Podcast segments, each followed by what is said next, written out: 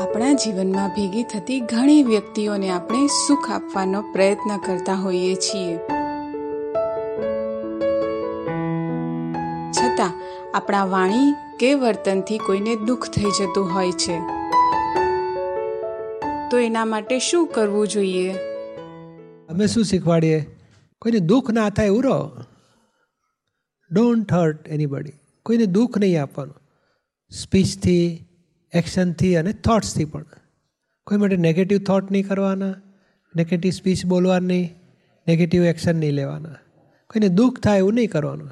સુખ ના થાય ને તો ચાલશે, પણ દુઃખ ના આપો. એની મેળે સુખી જ હોય છે. નાનો છોકરો નહીં, અત્યારે જો પેલી બેબલી છે એની મેળે આમ રમશે, તેમ ફરશે, રમ્યા કરશે. એ સુખ જ છે એને. આપ નહીં કરવાનું કહો એટલે એને દુઃખ ઊભું થાય. એ આપણે દુઃખ નહીં આપો, એટલું કરો.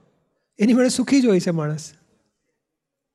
આપણે શું સુખ આપવા માટે એને હું તને સુખ આપવા જાઉં છું? પછી એ સુખ એને દુઃખદાયી લાગે. એને દુઃખ ના આપો તો સુખ જ છે એને.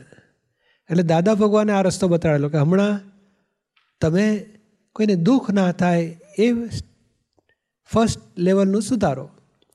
પછી તમે અંદરથી સુખી થઈ જશો, આનંદમાં રહી શકતા હશો. તો પછી આગળ બીજાને કેવી રીતે સુખ થાય રસ્તા પછી આગળનું સ્ટેશન આવશે તમારે.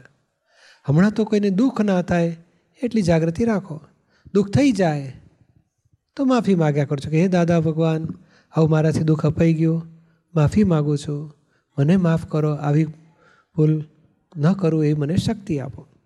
તમારાથી બીજાને દુઃખ ઓછા થતા જશે. સમજાયું ને?